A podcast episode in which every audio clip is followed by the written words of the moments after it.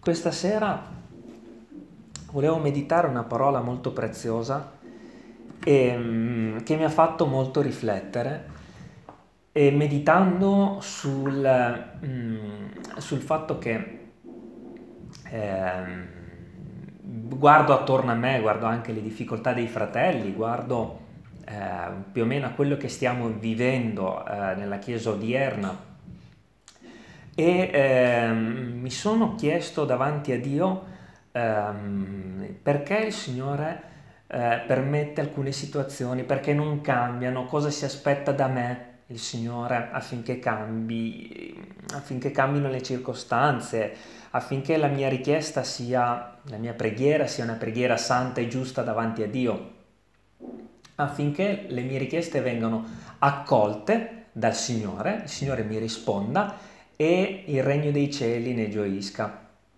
Se tutti voi pensate alla vostra vita, probabilmente c'è qualcosa che non cambia e che magari state chiedendo da anni, una circostanza che vorreste che magari eh, fosse mh, mm, da Dio presa in mano e eh, cambiata o aggiustata, modificata, non lo so, ma tutti noi abbiamo le nostre richieste da fare al Signore e spesso queste, queste richieste vengono come, ci sembra che siano quasi ignorate, poi assieme vedremo bene ehm, di, cosa, di, cosa, voglio parlare proprio, cioè una determinata eh, circostanza in cui tutto sembra eh, non cambiare. E ehm, a proposito di questo, io volevo leggere dal Opla da prima Samuele, un esempio molto importante, un esempio di fede, un esempio di richiesta onesta e integra davanti a Dio. E questo, questo passo mi ha fatto molto riflettere perché mi sono reso conto, eh, mi ha posto il Signore questa domanda, perché chiedi? Qual è lo scopo della tua richiesta?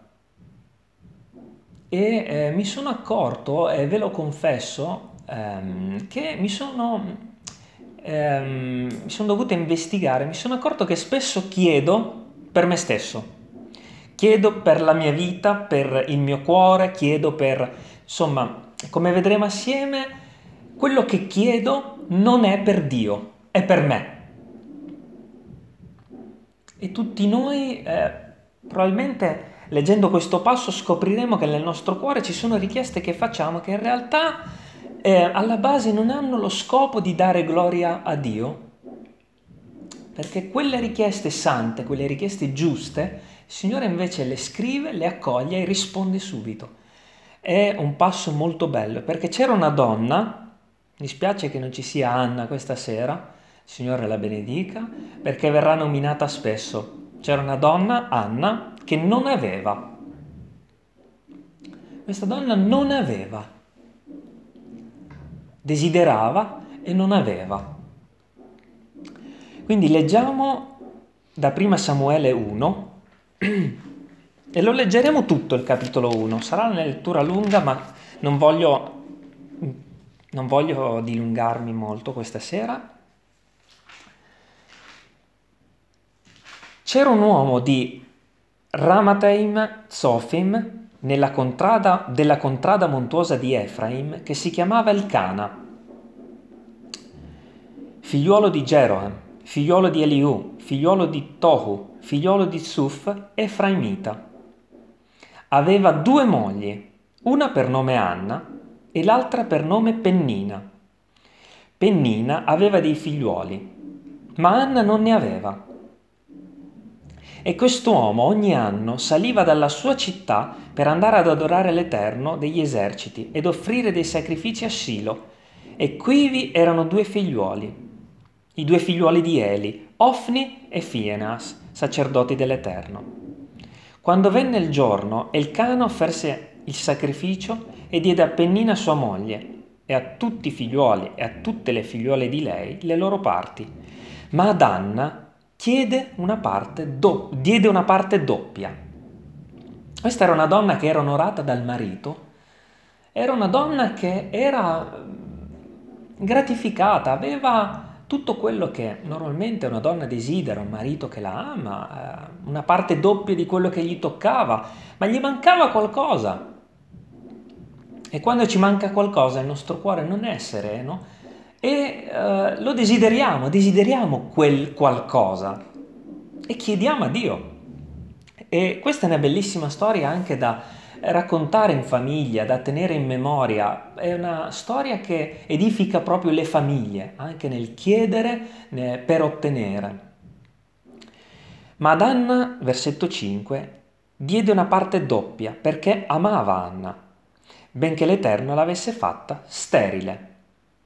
E la rivale mortificava continuamente Anna, affin di inasprirla, perché l'Eterno l'aveva fatta sterile. Così avveniva ogni anno.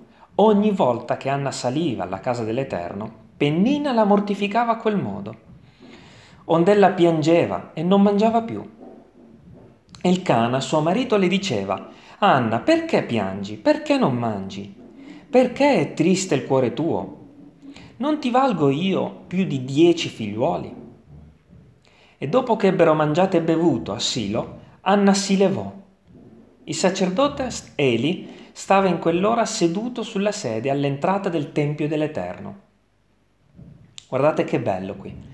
Ella aveva l'anima piena di amarezza e pregò l'Eterno piangendo dirottamente e fece un voto dicendo, O Eterno degli eserciti, se hai riguardo all'afflizione della tua serva e ti ricordi di me, e non dimentichi la tua serva, e dai alla tua serva un figliuolo maschio, io lo consacrerò all'Eterno per tutti i giorni della sua vita, e il rasoio non passerà sulla sua testa. E com'ella prolungava la sua preghiera dinanzi all'Eterno, egli stava osservando la bocca di lei. Anna parlava in cuor suo e si muovevano soltanto le sue labbra. Ma non si sentiva la sua voce, onde egli credette che ella fosse ubriaca. E le disse, quanto durerà cotesta tua ebbrezza? Va a smaltire il tuo vino. Ma Anna rispondendo disse, No, signor mio, io sono una donna tribolata nello spirito e non ho bevi- bevuto né vino né bevanda alcolica, ma stavo spandendo l'anima mia dinanzi all'Eterno. Non prendere la tua serva per una donna da nulla, perché l'eccesso del mio dolore e della tristezza mi ha fatto parlare fino adesso. Ed egli replicò, Va in pace e l'Iddio di Israele esaudisca la preghiera che, hai, che gli hai rivolta. Ella rispose, possa la tua serva trovare grazia agli occhi tuoi. Così la donna se ne tornò per la sua via, mangiò e il suo sembiante non fu, non fu più quello di prima. Ricordiamoci queste parole. Sua, il suo aspetto, sua, il suo modo di fare, il suo viso non fu più quello di prima. L'indomani ella e suo marito, alzatisi di buon'ora, si postarono dinanzi all'Eterno, poi partirono e ritornarono a casa loro a Rama. E il Cana connobbe Anna, sua moglie, e l'Eterno si ricordò di lei. Nel corso dell'anno Anna concepì e partorì un, figliuolo, al quale pose nome Samuele perché disse l'ho chiesto all'Eterno. Questo è il significato del suo nome. E quell'uomo, Elcana, salì con tutta la sua famiglia per andare a offrire all'Eterno il sacrificio anno e a sciogliere il suo voto. Ma Anna non salì e disse a suo marito, io non salirò finché il bambino non sia divezzato, allora lo condurrò perché sia presentato dinanzi all'Eterno e quivi rimanga per sempre. Elcana suo marito le rispose, fa come ti par bene, rimani finché tu l'abbia divezzato, purché l'Eterna adempia la, tua, la sua parola. Così la donna rimase a casa e allattò il suo figliuolo fino al momento di divezzarlo. E quando l'ebbe divezzato, lo menò seco e prese tre giovenchi, un'efa di farina, un otre di vino, lo menò alla casa dell'Eterno a Silo. Il fanciullo era ancora piccolino e il cane e Anna immolare nel giovenco e menarono il fanciullino ad Eli. E Anna gli disse, Signor mio, come è vero che vive l'anima tua, mio Signore, io sono quella donna che stava qui vicino a te a pregare l'Eterno. Pregai per avere questo fanciullo e l'Eterno mi ha concesso quello che io gli avevo domandato. E dal canto mio, attenzione a queste parole che mi hanno proprio profondamente cambiato oggi, e dal canto mio io dono all'Eterno. E dal canto mio io dono all'Eterno. E finché gli durerà la vita, egli sarà donato all'Eterno. E si prostrarono quivi dinanzi all'Eterno. Amen. E, è molto bello perché è un capitolo meraviglioso, ci tenevo molto a leggerlo tutto perché tutti noi abbiamo qualcosa, se ci pensate, che ci mortifica. Tutti noi abbiamo qualcosa il non avere quello che desideriamo automaticamente ci mortifica. Sentiamo tutti noi una delusione nel nostro cuore, lo scopo del diavolo ovviamente qual è? Quello di farci sentire in colpa, di farci sentire mancanti di tutto, come è scritto al versetto 6, la rivale di questa donna la mortificava continuamente, allo scopo di inasprirla. Lo scopo del nostro nemico nelle nostre vite è inasprirci. Inasprirci, cioè farci sentire a disagio, farci sentire rabbiosi, farci sentire mancanti di qualcosa, farci provare un sentimento di, um, di rabbia, di dolore, di sconforto, di invidia, di qualsiasi cosa, ma comunque inasprirci. Il nemico delle anime nostre tenterà sempre di inasprirci. E questa donna era molto addolorata perché non aveva. Questa donna, a questa donna mancava qualcosa, come a tutti noi manca qualcosa, no? Magari un lavoro, magari una casa, magari la pace qualche, in qualche situazione. A tutti noi manca qualcosa. Nella nostra vita sempre mancherà qualcosa. Attenzione però, Anna probabilmente era da tanti anni che saliva a Gerusalemme. Anna da tanti anni probabilmente chiedeva, saliva a Gerusalemme e diceva ma perché non cambia questa cosa? Perché io chiedo ed è da anni che sono sterile e non ho un figlio? Perché da tanti anni che prego e non cambia nulla? Perché sono in una situazione che è inalterata? Anna probabilmente continuava anno dopo anno ad offrire sacrifici, a chiedere al Signore, si presentava davanti al sacerdote e chiedeva. E non cambiava nulla. Io non lo so, non è scritto se era la prima volta che lo chiedeva, ma dubito che una donna che desideri un figlio lo chieda solo una volta. Probabilmente era davvero da tanti anni che chiedeva questa donna per ottenere. E metteteci quello che volete, che desiderate ottenere. Metteteci qualsiasi cosa. Cosa succede a un certo punto? Che il dolore diventa così forte, diventa così grande, diventa così... Eh, il bisogno diventa così grande della nostra vita che ci troviamo in un punto preciso davanti al Signore, in un momento preciso, a eh, esporci, a fare qualcosina di più. Ci esponiamo davanti a Dio e facciamo quel piccolo passetto in più di fede che basta. Piccolo, un piccolo passo di fede. Anna fece un voto. E questa, eh, ho sempre sottovalutato questo aspetto nella parola di Dio, non tanto per l'aspetto del voto in sé, cioè nel fare una promessa a Dio, nel prendere un impegno davanti a Dio. Non è tanto questo, quanto il voto, cioè la promessa a Dio, voto, l'impegno preso davanti a Dio, ha in sé una cosa particolare e su questa desidero riflettere con voi oggi. Il voto necessita automaticamente di qualcosa che noi diamo a Dio.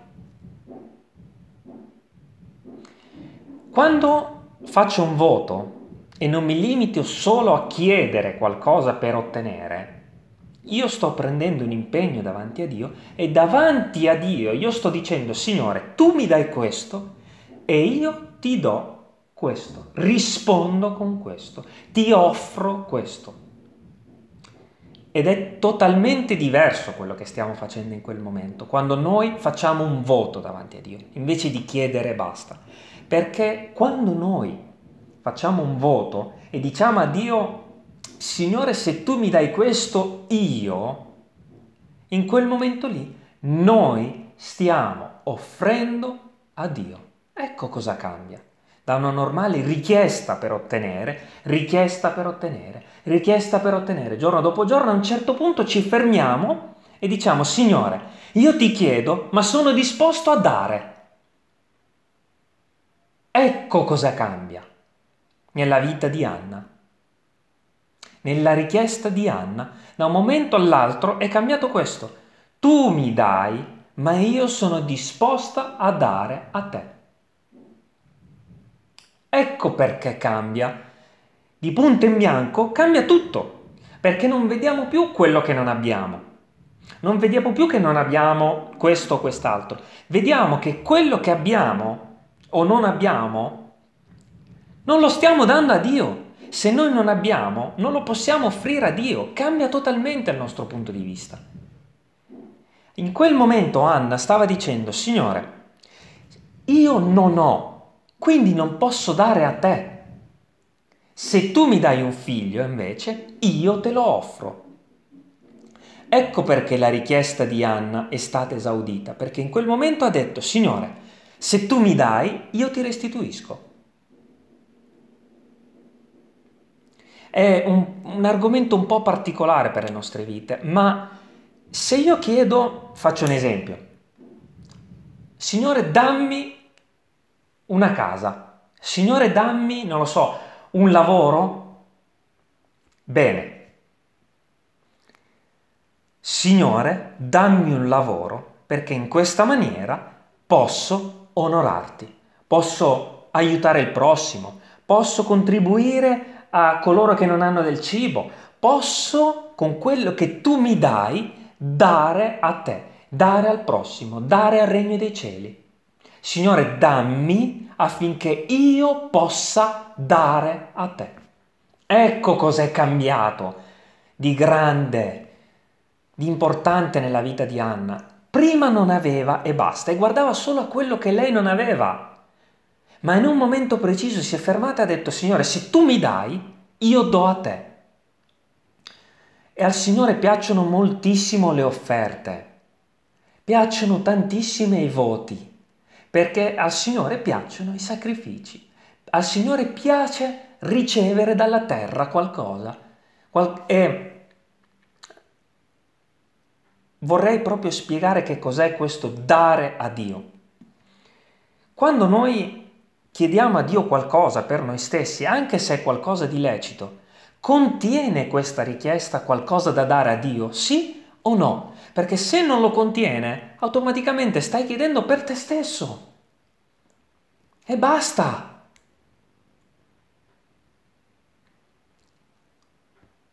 Cosa mi stai chiedendo? Bene, è una richiesta giusta, ne hai bisogno. Ma come Anna, sei disposto a chiedere affinché tu dia a me? Perché se quello che tu mi chiedi contiene solo qualcosa per te stesso, non ha nessun senso. Perché io so quello di cui tu hai bisogno, io so perché ti tengo in una certa situazione, io so perché, per come, per quando verrai liberato, io so ma se al contrario tu mi chiedi per poter restituire al regno dei cieli, allora è ben diverso. Infatti Giacobbe, se vi ricordate, quando fece il voto, il primo voto della Bibbia, l'ha fatto Giacobbe. Giacobbe disse, Signore, se tu mi liberi dalle mani di mio fratello, io darò a te la mia stessa vita, darò a te la decima di ogni cosa, consacrerò a te tutti i miei giorni. Quando una richiesta è, si sposa con quello che noi diamo a Dio, quella richiesta state tranquilli che il giorno dopo è esaudita. E mi ha fatto molto riflettere perché mi sono reso conto che nella mia vita non esistono voti di questo tipo. Esiste un Signore ho bisogno di questo, dammelo perché ne ho bisogno. Signore dammi, Signore non ho, Signore non ho, Signore non ho. Va bene, cosa mi dai? Cosa mi offri?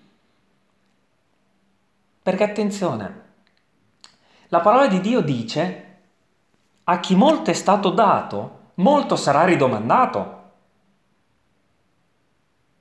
Signore non ha mai detto io ti ho dato affinché tu ti goda la vita e la tua vita sia così, un, lo so, gioire di quello che ti ho dato e basta, vivere, spendere i tuoi giorni come è, è tutto bello. No! Io ti ho dato e ti ridomando a chi molto è stato dato, molto sarà ridomandato. Vi ricordate quel passo in cui la parola di Dio dice ehm, non c'è nessuno che non abbia rinunciato a moglie, figli, case, denaro, che non riceva in questa vita cento volte e nella vita successiva la vita eterna. Ve lo ricordate quel passo? Sì, ne sono certo. In poche parole cosa sta dicendo quel passo? ha preso la, la, parola di Dio un esempio. Ci sono persone che danno, cen, che danno 100 e io gli restituisco 100 volte di più, ok? Ma quelle persone danno.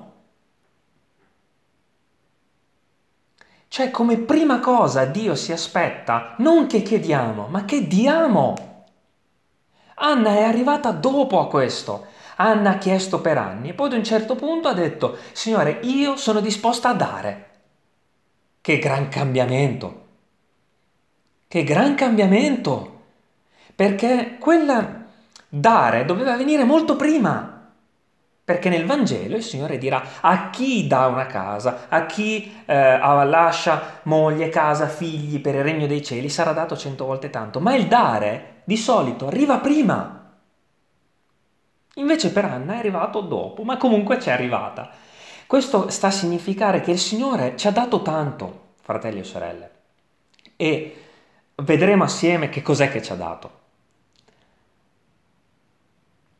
A chi molto è stato dato, molto sarà ridomandato.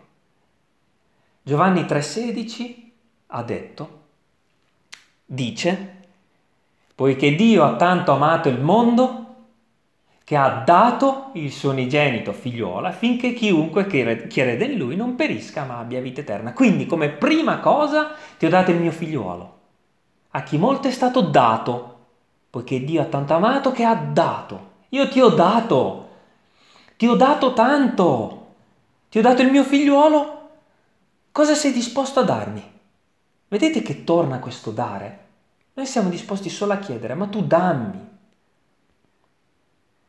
E ci tenevo a leggere questo passo perché è la prima cosa che Dio ci chiede, perché adesso a questo punto in tutti noi salta fuori il problema del Signore, ma che cosa ti devo dare? Proverbi 23.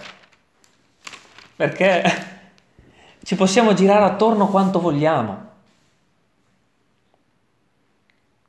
E forse un giorno il Signore ci chiederà anche di dargli una casa, di dargli i nostri figli, di dargli un lavoro, di dargli qualsiasi cosa. Forse il Signore un giorno ce lo chiederà, ma come prima cosa, la prima. Ecco quello di cui stiamo parlando questa sera, che il Signore ci chiede. Proverbi 23-26.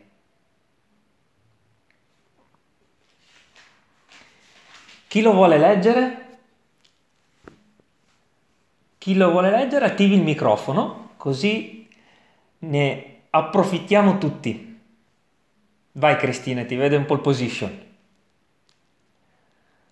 È meraviglioso questo passo. Tutto il 23? Proverbi, no, capitolo 23, versetto 26.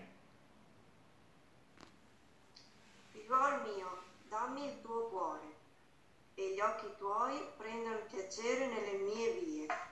Amen. ecco cosa vuoi. Eh, dammi il tuo cuore.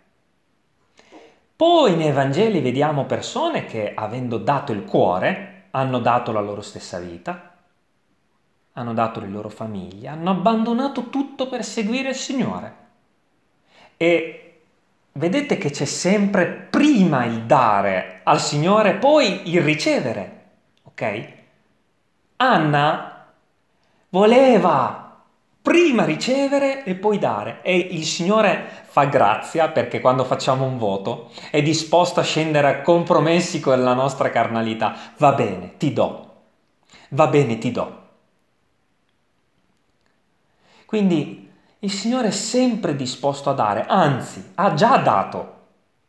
Ma cosa mi restituisci? Cosa mi dai? Cosa sei disposto a dare?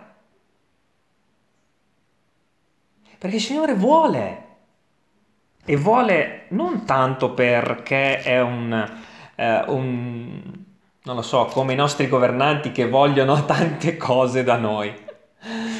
E tutti noi lo sappiamo, il Signore vuole il cuore, vuole la lode, vuole il ringraziamento. Anna ha chiesto qualcosa, la richiesta di Anna, guarda, esaminiamola. Cosa ha chiesto Anna? Ha chiesto solo ed esclusivamente qualcosa che glorificasse Dio, qualcosa che servisse al regno dei cieli, qualcosa che ehm, glorificasse il nome del Signore, che servisse per tutto Israele. Un nazireo. Anna aveva chiesto non più per se stessa. La richiesta era la stessa. Guardate, esaminiamo. Anna ha sempre chiesto un figlio. Prima l'ha chiesto per se stessa, poi l'ha chiesto per il Signore. E la richiesta fatta per Dio ha sempre una risposta immediata, sempre. E lo dice anche Giacomo. Quando chiediamo per Dio, per il regno dei cieli e per il nostro cuore secondo il piano di Dio, otteniamo sempre.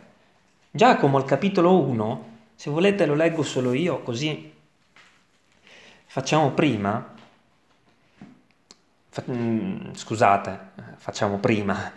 Eh, ah, eh, Giacomo capitolo 1. Versetto 5, leggiamo da qui. Se alcuno di voi manca di sapienza, guardate, qui c'è qualcosa che il credente deve chiedere, ok?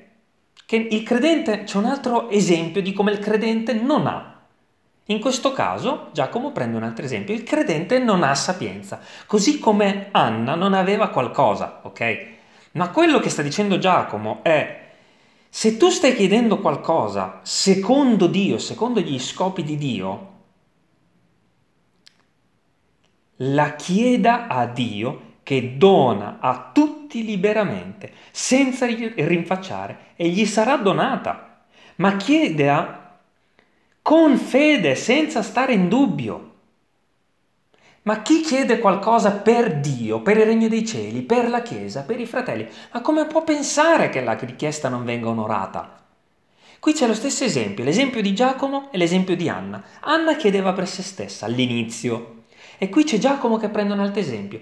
A tutti e due mancava qualcosa. Ad Anna mancava un figlio, a questo esempio manca la sapienza. Tutti e due chiedono. Ma chi chiede secondo l'esempio di Anna versione 2, ottiene, otterrà subito. Se tu chiedi per me, per il regno dei cieli, per i miei scopi, per tutto quello che io ho in mente per questo mondo, otterrai subito. C'è qualcosa che noi stiamo chiedendo a Dio, che vogliamo ottenere e che eh, è, ci accorgiamo che è solo per noi stessi? Se sì, Basta semplicemente metterla sul, sul giusto piano davanti a Dio. Cioè, quella richiesta deve diventare non più per noi stessi, ma per il Signore. Signore, se tu mi dai questo, io ti do questo. Signore, se tu mi dai un lavoro, io posso fare del bene al prossimo. Posso fare l'emosina, posso dare da mangiare, posso aiutare i miei fratelli, posso fare la navetta. Signore, se tu, ehm, non lo so, cambi il mio collega, Signore, Io ho varie situazioni di questo tipo, eh, Signore, se tu mi dai io do, ma perché me lo chiedi? Perché il Signore ci tiene sempre nella situazione in cui diamo più gloria a Lui. Anna in quel momento dava gloria a Lui perché pur non avendo andava dal Signore, lo benediceva e lo ringraziava. Il Signore ci tiene in quella situazione in cui possiamo glorificarlo di più. Se chiediamo affinché quella situazione cambi, dobbiamo automaticamente metterci in testa che quella nuova situazione deve comunque glorificare il Signore, no? Quindi la situazione che noi abbiamo viene modificata perché? Per dare gloria a Dio. Quindi se noi chiediamo affinché quella situazione non dia più gloria a Dio, non possiamo ottenere. Vedete come tutto torna. Anna senza un figlio dava gloria a Dio. Anna che avrebbe ricevuto un figlio senza darlo al Signore non avrebbe dato gloria a Dio. Anna che ottiene il figlio per il Signore dava gloria a Dio. Quindi che la preghiera che funziona è quella di chiedere qualcosa per il Signore. E noi potremmo dire, non potevi direttamente, Signore, dare ad Anna il figlio così ti glorificava direttamente? No, non l'avrebbe glorificato perché non sarebbe stato di Dio quel figlio, sarebbe stato di Anna. Non so se sono eh, esempi che, mm, che, riesco, non so se tramite questi esempi riesco a ehm, piantare bene con dei chiodi nel nostro cuore la parola di Dio. Anna non aveva bisogno di un semplice figlio. Anna aveva bisogno di dare gloria a Dio attraverso un figlio. Quello che noi chiediamo lo otteniamo subito in quel caso. Il Signore non poteva dare un semplice figlio ad Anna perché non avrebbe dato gloria a Dio. Ma Anna che chiede il figlio per darlo a Dio, quello è molto diverso. Molto diverso, molto. Non poteva darglielo in tutti quegli anni che l'ha chiesto, non poteva perché gli avrebbe dato un figlio, Anna se ne sarebbe andata e quel figlio sarebbe stato un normalissimo figlio senza... non c'era gloria per Dio. Giacomo al capitolo 4 è, è ancora Giacomo, eh, Giacomo scusate, ah, sì Giacomo scusate, Giacomo 4 Versetto 3.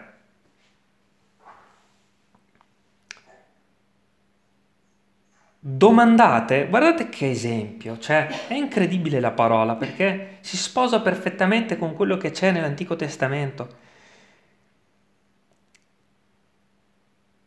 Domandate e non ricevete, perché domandate male per spendere nei vostri piaceri.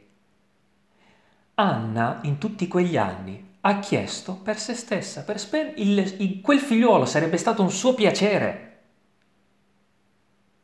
Anna chiedeva per il suo piacere, non chiedeva per Dio, ma nel momento in cui Anna ha chiesto per Dio, ha ottenuto. Che cosa c'è nelle nostre vite che stiamo chiedendo e, eh, e non cambia? Ma crediamo che il Signore non ami rispondere alle preghiere? Certo che ama rispondere alle preghiere, se non l'ha fatto il problema non è di certo nel Signore. Fratelli, non sto parlando di voi, eh, non lo so, non conosco le vostre situazioni, io sto parlando di me. Chi predica non può ehm, prendere come esempio il prossimo, deve prendere per esempio se stesso. Se il predicatore ha imparato qualcosa per se stesso, la può condividere, può essere di aiuto anche per il prossimo, se no no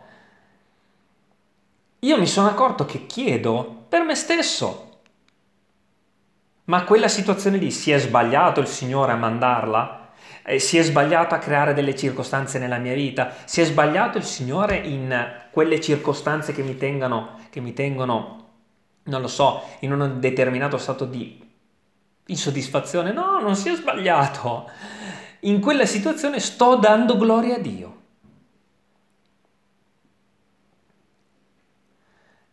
Nel momento in cui cambierà sarà perché sarà una gloria maggiore sempre per Dio.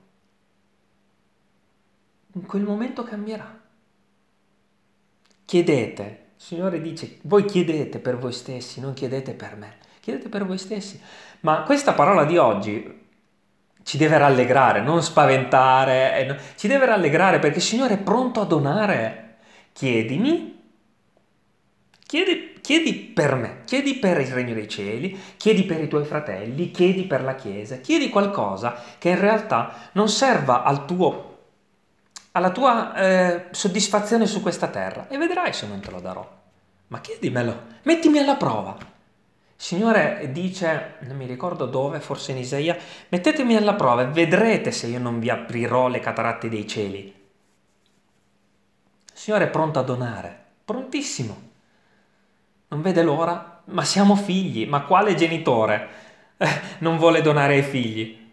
Eh, Mamma, io ti conosco, so che tu hai amato donare ai figli, ma adesso, Maurizio, tu ami donare ai tuoi figli? O no? Ti piace vedere che i tuoi figli gioiscano di quello che gli dai? Ebbene, il Signore fa lo stesso con te.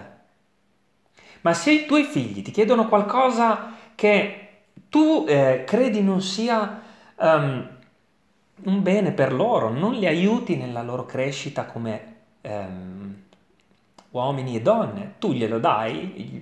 No, se non gli fa del bene, no. E in un qualche modo quello che abbiamo detto oggi è quando diciamo chiedere per il Signore, chiedere per dare gloria a Dio, è proprio questo, non è che il Signore vuole semplicemente essere un Dio onorato, esaltato dalla mattina alla sera semplicemente perché è, è vanaglorioso.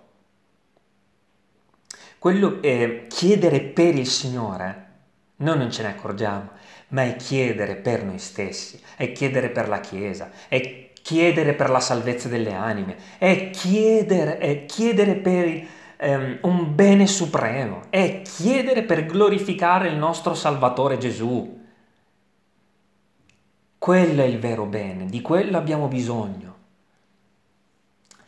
E allora il Signore risponderà, io nella mia vita ho fatto una sola volta un dono, eh, un voto, um, un voto serio, un voto importante. E ho fatto proprio un voto. Ho detto, Signore, se tu fai questo nella mia vita, io farò questo. E il Signore ha stravolto tutta la mia vita e avevo usato delle parole um, dove avre- gli avevo detto, Signore, se tu mi aiuti in questo, io testimonerò a tutti nella Chiesa di quello che tu hai fatto per me. E un giorno il Signore ha risposto a quella preghiera e poi ho dovuto uh, testimoniare davanti alla Chiesa che cosa era successo. Quindi mi sono, tra virgolette, fregato con le mie stesse mani, ma per la gloria di Dio, al Signore è piaciuto, mi ha risposto, mi ha ricompensato, ma ho dovuto eh, adempiere il voto. No. Fatto ha fatto la promessa. Anna, il figlio, l'ha dato. Ma attenzione, noi pensiamo che il voto dopo eh, richieda una sofferenza dopo adempierlo. Ok? Noi pensiamo che Anna fosse triste dopo aver dato suo figlio. Fratelli, andiamo in 1 Samuele, capitolo 2. E chiunque lo può leggere nella sua intimità prima di andare a letto la mattina quando si sveglia.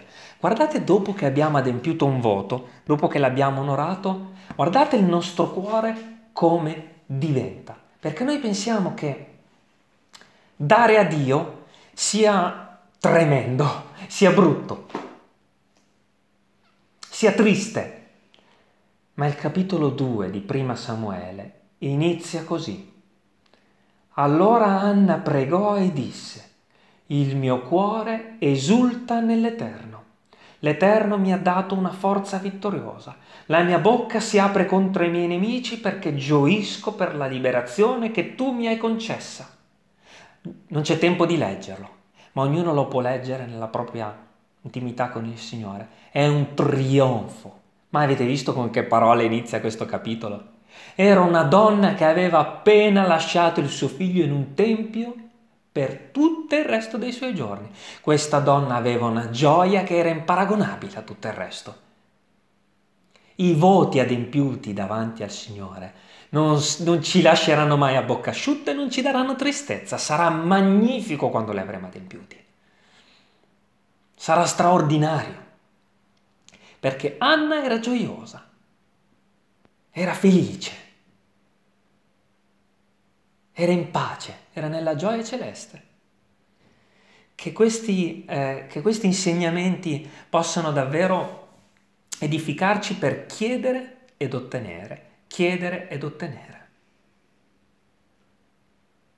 Per dare, per dare, per dare, perché il Signore ci ha chiamato a dare. Perché ci ha dato tanto, ci ha dato Gesù. Desidero chiudere con eh, una preghiera di ringraziamento per quello che ci ha dato e se qualcuno vuole unirsi in preghiera, può farlo e dopo, e dopo vedremo. Intanto ringraziamo il Signore per quello che ci ha dato, per quello che ci insegna. Signore, ti vogliamo ringraziare per questo esempio meraviglioso di Anna, di questa donna di Dio di questo esempio che tu hai lasciato nella tua parola, una donna esempio per tutti, anche per gli uomini. Una donna che aveva ad un certo punto della sua vita, forse dopo molti anni, compreso come si chiede. Signore, tutti noi abbiamo compreso questa sera che c'è un chiedere che ottiene subito una risposta chiedere per il regno dei cieli, chiedere per dare. Signore, vogliamo confessarti, io parlo per me stesso e ti confesso che sono mancante, che devo ancora entrare nelle profondità di queste rivelazioni e farle mie. Ma Signore, rispondi alle nostre preghiere. Quando noi ti abbiamo chiesto prima dell'apertura di questo culto di benedire i nostri fratelli, non è stato per noi stessi, non è stato nemmeno per loro stessi, te l'abbiamo chiesto per il regno dei cieli. Benedicili in santità, farli crescere nella fede, è tutta una richiesta per il regno dei cieli, quindi rispondici, Signore. Nelle nostre case, nei nostri problemi, nei nostri dubbi, rispondici. Dai pace ai nostri cuori e noi offriremo i nostri cuori in sacrificio vivente, Signore. Rispondici aiutaci e benedicici. Grazie per questa parola, Signore. Converti ancora, ispira ancora, benedici ancora. Te lo chiediamo nel nome di Gesù. Amen.